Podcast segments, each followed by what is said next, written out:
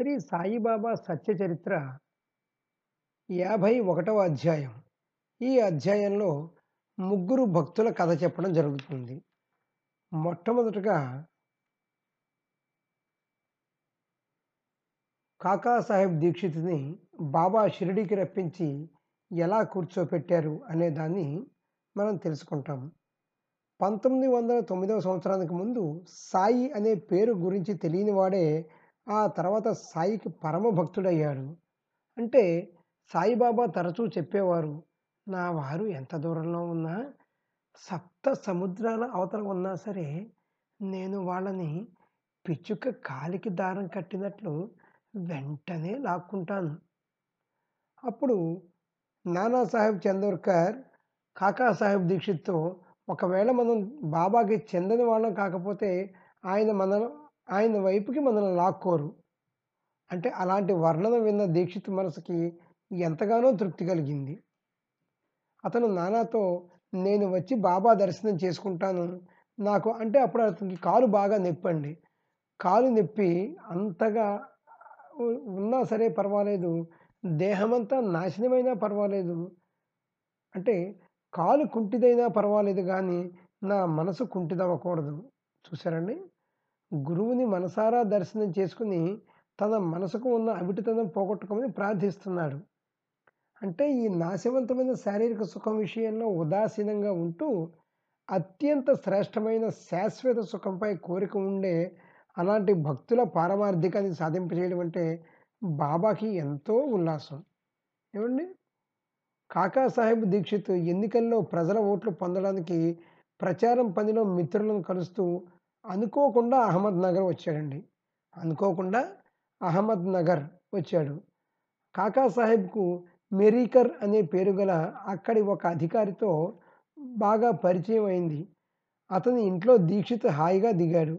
అదే సమయంలో అహ్మద్ నగర్లో జరిగే గుర్రాల ప్రదర్శన గుర్రాల ప్రదర్శన పనిలో అనేక రకాలుగా జనులు నిమగ్నమయ్యారు.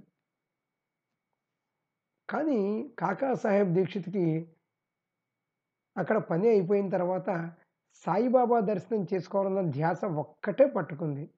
నాతో పాటు ఎవరు వస్తారు నన్ను బాబా వద్దకు ఎవరు తీసుకెళ్తారు? ఆయన పాదాలపై ఎవరు పడేస్తారు? అన్న ఆలోచనే అతన్ని ఒక్కలా బాధపెట్టసాగింది మెరీకర్ కాకాసాహెబ్కు చాలా తోడుగా వస్తాడు అని అనుకున్నారు మానవుల కల్పన ఎలా ఉంటే ఈశ్వరుడి ఆలోచన మరో రకంగా ఉంటుంది. దీక్షిత్ షిరిడి వెళ్ళే విషయంలో అనుకోకుండా ఒక సంఘటన జరిగింది. అంటే అతని యొక్క ప్రబల ఇచ్చ సాయిని చూడాలి అన్న ప్రబల ఇచ్చని చూసి సాయి సమర్థులు ఏం చేశారో చూడండి. మాధవరావు అక్కడికి వచ్చాడు. అది అందరికీ ఎంతో ఆశ్చర్యం కలిగింది. అంటే దీక్షిత్ విచారంగా కూర్చున్నాడండి అహ్మద్ నగర్లో ఉన్నప్పుడు. మాధవరావు అతనికి మామగారు అహ్మద్ నగర్ నుంచి ఒక టెలిగ్రామ్ పంపించారు దీక్షిత్కి. మీ అత్తగారికి బాగా సుస్థిగా ఉంది వెంటనే భార్యను తీసుకువచ్చేయి. అంటే టెలిగ్రామ్ రాగానే భార్యాభర్తలిద్దరూ తయారైపోయి అంటే బాబా ఆజ్ఞ లభించగానే వారిద్దరూ చితలీ స్టేషన్కి వెళ్ళారు. చితలీ స్టేషన్కి వెళ్ళి అక్కడ రైలు బండి ఎక్కేశారండి. ఎక్కిన తర్వాత ఈ వెళ్ళి ఆ ఊరు వెళ్ళి అహ్మద్ నగర్ చేరుకున్నారు. గుర్రబండి వెళ్ళి వాళ్ళ ఇంటి ముందు ఆగగానే ఇద్దరు కిందకి దిగారు. ఇంతలో అదృష్టవశాత్తు నానాసాహెబ్ అప్పాసాహెబ్ గుర్రాల ప్రదర్శన గురించి అదే మార్గంలో వెళ్తున్నారు. అనుకోకుండా మాధవరావు బండి నుంచి దిగడం చూసి వారికి ఎంతో ఆశ్చర్యం కలిగింది. చూడు అదృష్టవశాత్తు బాబా సన్నిహితుడు మాధవరావు షిరిడి నుంచి వచ్చారు. దీక్షిత్ని షిరిడీ తీసుకెళ్ళేందుకు ఇంతకన్నా మంచి తోడు ఎవరు? అప్పుడు వాళ్ళిద్దరిని మాధవరావు కేకేసి మెరీకర్ దగ్గరికి కాకాసాహెబ్ దీక్షిత్ వచ్చాడు. మీరు కూడా వెళ్ళి బాబా లీలను చూడండి. దీక్షిత్ మాకు పాత స్నేహితుడు అని చెప్పారు. ఆ ప్రకారంగా మాధవరావుకి వీడ్కోలిచ్చి వాళ్ళిద్దరూ కూడా ఈ విషయాన్ని దీక్షిత్కి చెప్తే దీక్షిత్ ఆహా నన్ను బాబా దగ్గరికి తీసుకెళ్ళడానికి బాబాయే స్వయంగా కాకా సాహెబ్ దీక్షిత్ను నా దగ్గరికి పంపించారు అనుకున్నారండి. అంటే గుర్రాల ప్రదర్శన అయిపోయింది. తిరిగి ఇంకా ఇంటికి రావడానికి సమయం పడ సమయం పడుతుంది కనుక ఒక చిత్రాన్ని షిరిడీకి తీసుకువెళ్ళే బాధ్యత మాధవరావు మీద పెట్టబడింది. తెరను తొలగించి ఆ చిత్రాన్ని విప్పి మాధవరావుకు అప్పగించి బాబా సాన్నిధ్యంలో షిరిడి వరకు సుఖంగా వెళ్ళండి అన్నాడు. ఏమండి? బాళాసాహెబ్ అయితే అందాలొలికే ఆ ఛాయాచిత్రం చూడగానే కాకా సాహెబ్ నమస్కరించి దాన్ని అలా తదేకంగా చూస్తున్నాడు. ఆ విచిత్ర సంఘటనతో అనుకోకుండా ఆ పవిత్ర సాయి సమర్థుల ఆ పవిత్ర సాయి సమర్థుల ఛాయాచిత్రాన్ని చూడటంతో దీక్షిత్ యొక్క కళ్ళు ఆశ్చర్యంతో రెప్పవాల్చడం ఆగిపోయిందండి.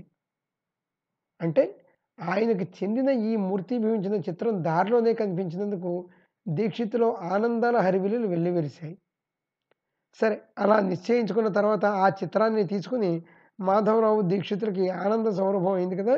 ఇద్దరు కూడా బయలుదేరి భోజనం అయ్యాక అదే రోజు రాత్రి వాళ్ళిద్దరూ స్టేషన్కి వెళ్ళి రైలు బండి ఎక్కారు. అయితే బండి స్టేషన్లోకి రాగానే భోగి పూర్తిగా నిండిపోయి కిటకిటలాడుతూ కనిపించింది. వాళ్ళిద్దరికీ ఎంతో చింత పట్టుకుంది. సమయం కూడా కొంచెమే ఉంది రైలు బయలుదేరిపోతుంది. సర్లే ఆ రద్దీని చూసి మనం వెనక్కి తిరిగి వెళ్ళి రేపు షిరిడి వెళ్దాంలే. షిరిడికి రేపు వెళ్దాంలే అనుకున్నారు. ఇంతలో అక్కడ అనుకోకుండా దీక్షిత్కు ఎరిగున్న అంటే బాగా తెలిసి ఉన్న బండి గార్డు కనిపించాడు. అతడు వారిని మొదటి తరగతిలో నిశ్చింతగా మొదటి తరగతిలో నిశ్చింతగా కూర్చునేందుకు ఏర్పాట్లు చేశాడు. బండిలో కూర్చున్న తర్వాత ఇద్దరు బాబా గురించి హాయిగా మాట్లాడుకున్నారు. ఆ కథలను ఇద్దరు కూడా ఎంతగానో చెప్పుకున్నారు. అవి వాడికి ఆనంద సాగరాలను చేర్చింది. నానాసాహెబ్ చందోర్కర్ని స్టేషన్లో అనుకోకుండా చూసిన దీక్షిత్ ఆనందం అలలై మనసంతా ఆక్రమించింది. అలా అనుకోక అనుకోకుండా కలిగిన యోగం చూసి ఆ ముగ్గురికి ఎంతో ఆశ్చర్యం కలిగి వాళ్ళ ముగ్గురు గుర్రబండి చేసుకుని పిచ్చాపాటి మాట్లాడుకుంటూ అక్కడి నుండి బయలుదేరి షిరిడీ చేరుకున్నారు. తరువాత సాయిబాబా దర్శనం చేసుకోగానే దీక్షిత్ యొక్క మనసు ద్రవించింది. ఎంతగానో ఆనందపడ్డాడు. అంటే చంద్రుడికి చకోరం ఎన్ని ఉన్నా కానీ చకోరానికి మాత్రం చంద్రుడు ఒక్కడే అన్న భావన ఇక్కడ వచ్చిందండి.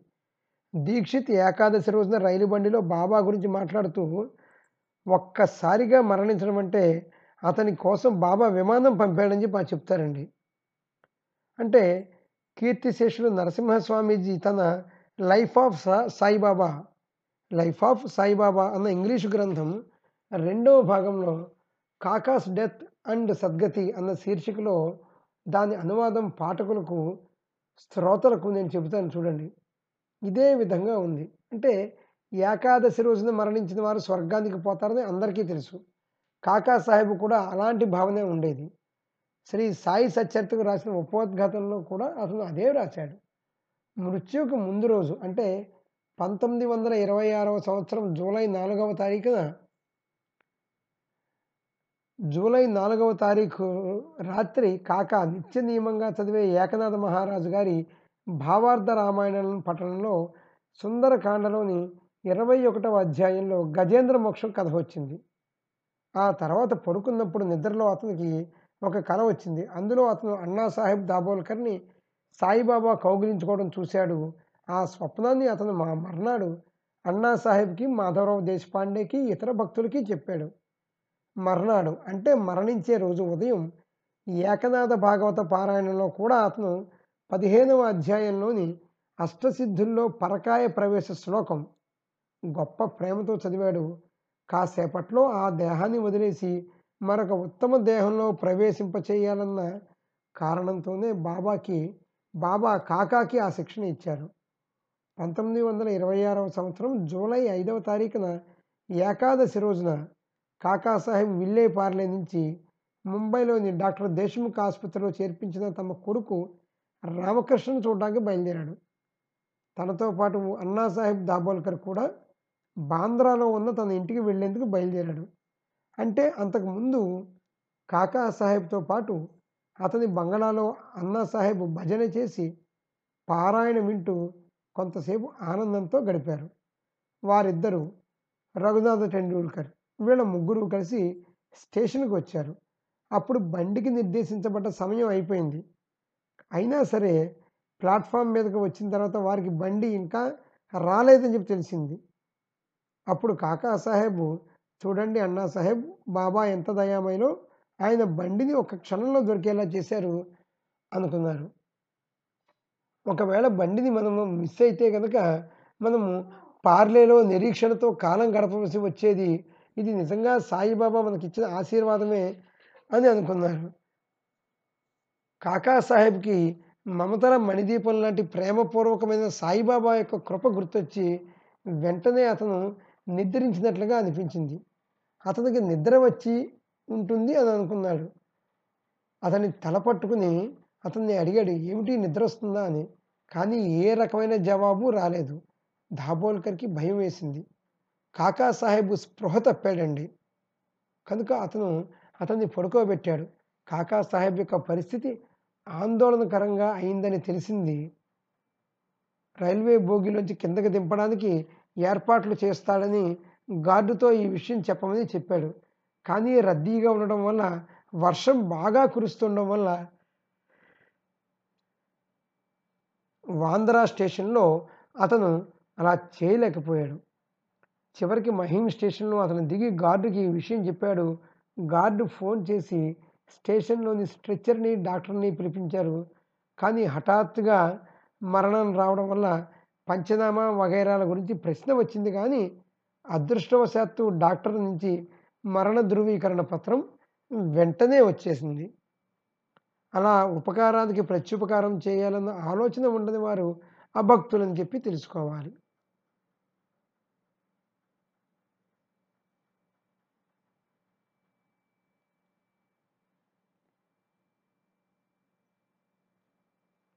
పద్దెనిమిది వందల యాభై ఐదులో టెంబేస్వామి అనే ఒక ఆయన ఉండేవారండి. ఆయన మాన్గాంలో జన్మించారు. గుజరాత్లో నర్మదా నది తీరాన ఆయన సమాధి చెందారు. ఆయన ఎంతో గొప్పవాడండి. తెల్లవారుజామున నాందేడు బృందమంతా కూడా నోటితో స్తోత్రాలు చదువుతూ గోదావరి వద్దకు బయలుదేరారు. సహజంగా క్షేమ సమాచారాలు విన్నప్పుడు షిరిడి యొక్క ప్రస్తావన వచ్చింది.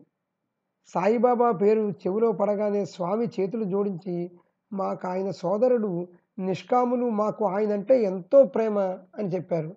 అంటే స్వామి సాయిబాబాను సోదరులు అన్నారు అంటే జీవించి ఉన్నంతకాలం అగ్నిహోత్రం అంటే ఉదయము సాయంత్రము అగ్నికి ఆహుతులిచ్చి దాన్ని సతతము రక్షించాలన్న వ్రతాన్ని పాటించడం అండి. సాయిబాబా ఈ యొక్క వ్యవహారాన్ని అనుసరించేవారు దాన్నే ధుని అని కూడా అంటారు. శ్రీ వాసుదేవానంద సరస్వతి కూడా యతి సన్యాసి. ఆయన కూడా అగ్నిహోత్ర వ్రతస్థుడు మరి ఆయన సాయిబాబాని సోదరుడని ఊరికే అనలేదు. తర్వాత ఒక్క నెల కూడా నిండకుండానే తన నలుగురు మిత్రులను తీసుకుని పుండలీకరావుకి సాయిబాబా దర్శనం చేసుకోవాలనే యోగం పుట్టింది. తనతో పాటు రకరకాల పళ్ళు కొబ్బరికాయ తీసుకుని మన్మాడు స్టేషన్లో దిగినప్పుడు దాహం అవడం వల్ల కోపరగాం బండికి కొంచెం ఆలస్యం ఉందని చిన్న కాలువ దగ్గరికి వెళ్ళారండి. పరగడుపున నీళ్ళు తాగితే ఆరోగ్యం చెడిపోతుందని వాళ్ళలో ఒకరు పలహారం చేయడానికి అటుకులు పొట్లను తెచ్చారు. నోట్లో అటుకులు వేసుకుంటే అవి చాలా కారంగా అనిపించాయండి. అంటే కొబ్బరి లేకుండా అటుకులు తినడం కష్టమై వాళ్ళు ఎవ్వరూ కూడా అది తినలేకపోయారు. వెంటనే అతను ఒక కొబ్బరికాయ తనతో పాటు ఉంది కదా కొబ్బరికాయ అనగానే అది వచ్చింది. ఇంకా ఆలస్యం ఎందుకు? అటుకుల్లో కలపగానే అటుకులు రుచికరంగా అయ్యాయి. అది తిని అందరూ నీరు తాగారు. కానీ కొబ్బరికాయ ఎవరిది అన్న ఆలోచన ఎవ్వరికీ కలగలేదు. ఆకలి ఎంత బాధ పెట్టింది అంటే అందరూ ఆ విషయం పూర్తిగా విస్మరించారండి. షిరిడి సమీపంలోకి రాగానే పుండలీకరావులో కలవరం చెలరేగింది. ఎందుకంటే శ్రీ వాసుదేవానందుల కొబ్బరికాయ పొరపాటున అటుకుల్లో కలిసిపోయింది. అలా కొబ్బరికాయను పగల కొట్టలేదు అని తెలిసి పుండలీకరావు ఎంతో కంగారు పడ్డాడు. దుఃఖం పెళ్ళిబిక్కి అయ్యో ఎంత పాపం చేశాను? ఇప్పుడు ఆ స్వామి శాపం నా తలక చుట్టుకుంటుంది. కొబ్బరికాయ లాంటి గతి నాకు పడుతుంది అనుకున్నాడు. సాయి చరణాలకు సమర్పించవలసింది పలహారం అయిపోయింది మహాత్ములకు అవమానం జరిగింది అని ఎంతగానో బాధపడ్డాడు. కొబ్బరికాయ తన దగ్గర లేదని చెప్పాలంటే సిగ్గేస్తుంది. అబద్ధం చెప్దామన్నా సరే కుదరదు. ఎందుకంటే సాయి మహారాజు సర్వసాక్షి అనుకున్నారు. అప్పుడు పుండలీకరావు సాయి దర్శనం చేసుకోగానే సాయిబాబా తమంతట తామే అతనితో ఇలా అన్నారు. చూడండి నా సోదరుడు పంపించిన వస్తువుని తీసుకురా అది నా వస్తువు అన్నారు అప్పుడు పుండలీకరావు బాబా పాదాలు పట్టుకుని ఏం చెప్పమంటారు? క్షమించమని అడగడం తప్ప నాకు మరో ఉపాయం లేదు అని జరిగిన వృత్తాంతం అంతా చెప్పారు. పొరపాటున నా వల్ల మాట ఇవ్వబడి మోసం జరిగింది. కృపతో నన్ను మీ వాణ్ణి చేసుకోండి. చూశారండి. ఈ వృత్తాంతాన్ని విన్న సాయినాథులు నవ్వుతూ బాధ్యతను నిర్వహించడం రాకపోతే అసలు కొబ్బరికాయని ఎలా తీసుకున్నావు? నువ్వు నా వస్తువును నాకు తప్పక ఇస్తావని నా సోదరుడు నీ మాట మీద ఎంతో విశ్వాసం పెట్టాడు. దానికి పరిణామం ఇలాగేనా? ఇదేనా నీ నిజాయితీ? నా సోదరుడి కోరిక తీరలేదు. ఇదేనా నువ్వు పనిచేసే తీరు? వేరేవి ఎన్ని ఇచ్చినా కానీ అవి కొబ్బరికాయతో సమానం కాలేవు. సరే స్వామి కొబ్బరికాయ ఇవ్వటం నా ఇచ్చతోనే జరిగింది. నా ఇచ్చతోనే అది పగిలింది. అహంకార బుద్ధి పెట్టుకుని నేనే అపరాధి అనుకుంటున్నావు. నిరహంకారాన్ని పెట్టుకో. చేసేది నేనే చేయించేది నేనే అనగానే వాళ్ళందరికీ కూడా అభిమానం నుంచి ముక్తులై దోషరహితులయ్యారండి. ఈ కథ యొక్క తాత్పర్యం ఇదే. ఇప్పుడు మూడవ భక్తుని అపూర్వమైన మధుర కథను వినండి.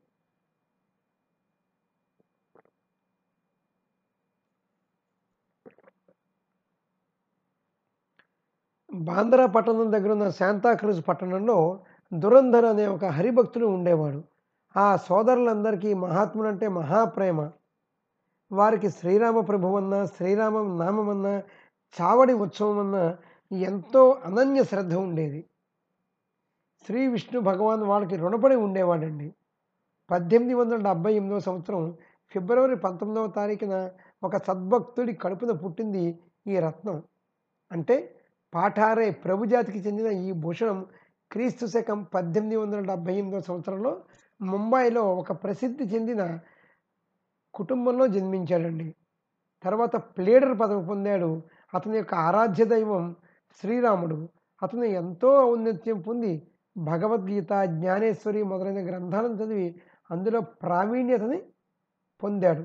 అలాంటి సాయి భక్తుడు క్రీస్తు శకం పంతొమ్మిది వందల ఇరవై ఐదవ సంవత్సరంలో అతి చిన్న వయసులోనే నలభై ఏడవ సంవత్సరంలో కీర్తిశేషుడయ్యాడు. అతని చరిత్రను వినండి. పంతొమ్మిది వందల పన్నెండవ సంవత్సరం ఏప్రిల్ నెలలో ఒక మంచి రోజు చూసుకుని దురంధర సోదరులకి సాయి దర్బార్లో సాయి దర్శనానికి యోగ్య సమయమైంది. అంతకు ఆరు నెలల ముందు పెద్ద సోదరుడు బాబుల్జీ వామన్ రావుని వెంట పెట్టుకుని షిరిడి వెళ్ళి సాయినాథుని దర్శనం చేసుకుని ఎంతో ఆనందంతో వచ్చాడు. అయితే వీళ్ళు రావడానికి ముందే ఈరోజు నా దర్బార్కి ఎంతోమంది వస్తున్నారు అని బాబా అందరినీ చూస్తూ చెప్పారు. షిరిడి వస్తున్న విషయం మనం ఎవరికీ చెప్పలేదు. మరి బాబాకి ఎలా తెలిసిందని దురంధర సోదరులకి ఎంతో ఆశ్చర్యం కలిగింది. బాబాని కళ్ళ ఎదుట చూసి పరుగు పరుగున పోయి ఆయన పాదాలు కౌగిలించుకున్నారు. మెల్లమెల్లగా సంభాషణ నడిచి అందరూ సుఖ సంతృప్తులయ్యారు అంటే సాయి దర్శనం అవగానే బాళారాం మొదలైన వారందరికీ కూడా ప్రేమ ఉప్పెనగా వచ్చింది. తరువాత వారు వాడాకి వచ్చారు. భోజనం తర్వాత కొంచెంసేపు విశ్రాంతి తీసుకుని మధ్యాహ్నం మరలా నాలుగు నాలుగున్నర మధ్యలో ద్వారకామాయి వెళ్ళి సాయిబాబాకు సాష్టాంగ నమస్కారం చేసి ఎంతో నమ్రతతో సాయిబాబా పాదాలు సుతారంగా నొక్కారు. సాయిబాబా చిరుము పీల్చుకుని దాన్ని ముందు పెట్టి పీల్చమని బాలారాంకి సైగ చేశాడు. బాలారాంకి అది అలవాటు లేకపోయినా దాన్ని ప్రసాదంగా భావించి గొప్ప ప్రయత్నంతో పీల్చి ఆ చిలుమును తిరిగి బాబా చేతికిచ్చాడు. ఆ రోజు నుంచి అతనికి తన ఉబ్బస వ్యాధి నుంచి పూర్తిగా కోలుకున్నాడండి. అంటే ఆ ఆస్తమా వ్యాధి అతనికి ఒకటి రెండు రోజులది కాదు ఆరు సంవత్సరాల నుంచి ఉంది. ఆ చిలుం ప్రభావం చెవిలో మంత్రాన్ని ఊదినట్లుగా పడింది. చిలుమును ఒక్కసారి పీల్చి దాన్ని నమస్కారపూర్వకంగా తిరిగి ఇచ్చేశాడు. ఆ- తర్వాత అతని యొక్క ఉబ్బస వ్యాధి ఎంతగానో అస్తమించింది. తిరిగి మరలా ఎప్పుడూ అతన్ని కష్టపెట్టలేదు. ఆ రోజు గురువారం అది షిరిడి అప్పుడు చావడి ఉత్సవం మొదలైంది. దురంధర బృందానికి ఆ రోజు నిజంగా దానివల్ల కలిగిన ఆనందం స్మృతి పథంలో పదిలపరుచుకోనంతగా జరిగింది. గడిచిన ముప్పై ఏడవ అధ్యాయంలో ఈ చావడి ఉత్సవం గురించి ఎంతగానో వర్ణించుకున్నాను. అంటే బాబా ఓ రాత్రి మసీదులోనూ మరో రాత్రి చావడిలోనూ గడిపేవారని చెప్పుకున్నాను. శ్యామకర్ణ అనే గుర్రంతో సహా పల్లకీల వెంట భక్తులతో పరివేష్టించబడి తలపై ఛత్రాన్ని ధరించిన శ్రీ సాయి ప్రదర్శనలో నడిచారు. చూశారండి? ఒకరు బాబా నుదుటి మీద అందమైన కస్తూరి బొట్టు పెట్టేవారు. మరొకరు కాళ్ళు కడిగి ఆర్ఘ్యపాద్యాది పూజ చేసేవారు. ఒకరు కుంకుమ పువ్వు లే కలిపిన లేపనం చూసి ఆయన నోటికి తాంబూలం అందించారు. తరువాత ఐదు దీపాల పంచహారతిని కర్పూర నీరాజనాన్ని ఇచ్చి బాబాకి హారతి ఇచ్చారు. అప్పుడు కనిపించిన శోభతో పోల్చడానికి సమానమైనది ఏమీ లేదండి. తెల్లవారుజామున కాకడ హారతికి దురంధర బృందం వెళ్ళింది. అప్పుడు కూడా బాబా యొక్క ముఖం పైన అదే రకమైన తేజస్సు చూశారు. అప్పటి నుంచి బాలారాంకి సాయి చరణాల్లో ఎంత నిష్ట పెరిగిందంటే చనిపోయేదాకా కూడా అది కొంచెం కూడా చలించలేదు. సర్వులకి శుభమస్తు. ఈ ప్రకారంగా సత్పురుషులు సద్దనులు ప్రేరణ కలిగించిన భక్త హేమాడ్ పంత్ రచించిన శ్రీ సాయి సమర్థుల సత్య చరిత్రలోని భక్తత్రయ వృత్త కథనం అనే పేరుగల యాభై ఒకటవ అధ్యాయం ముగిసింది. శ్రీ సద్గురు సాయినాథార్పణమస్తు. శుభం భవతు.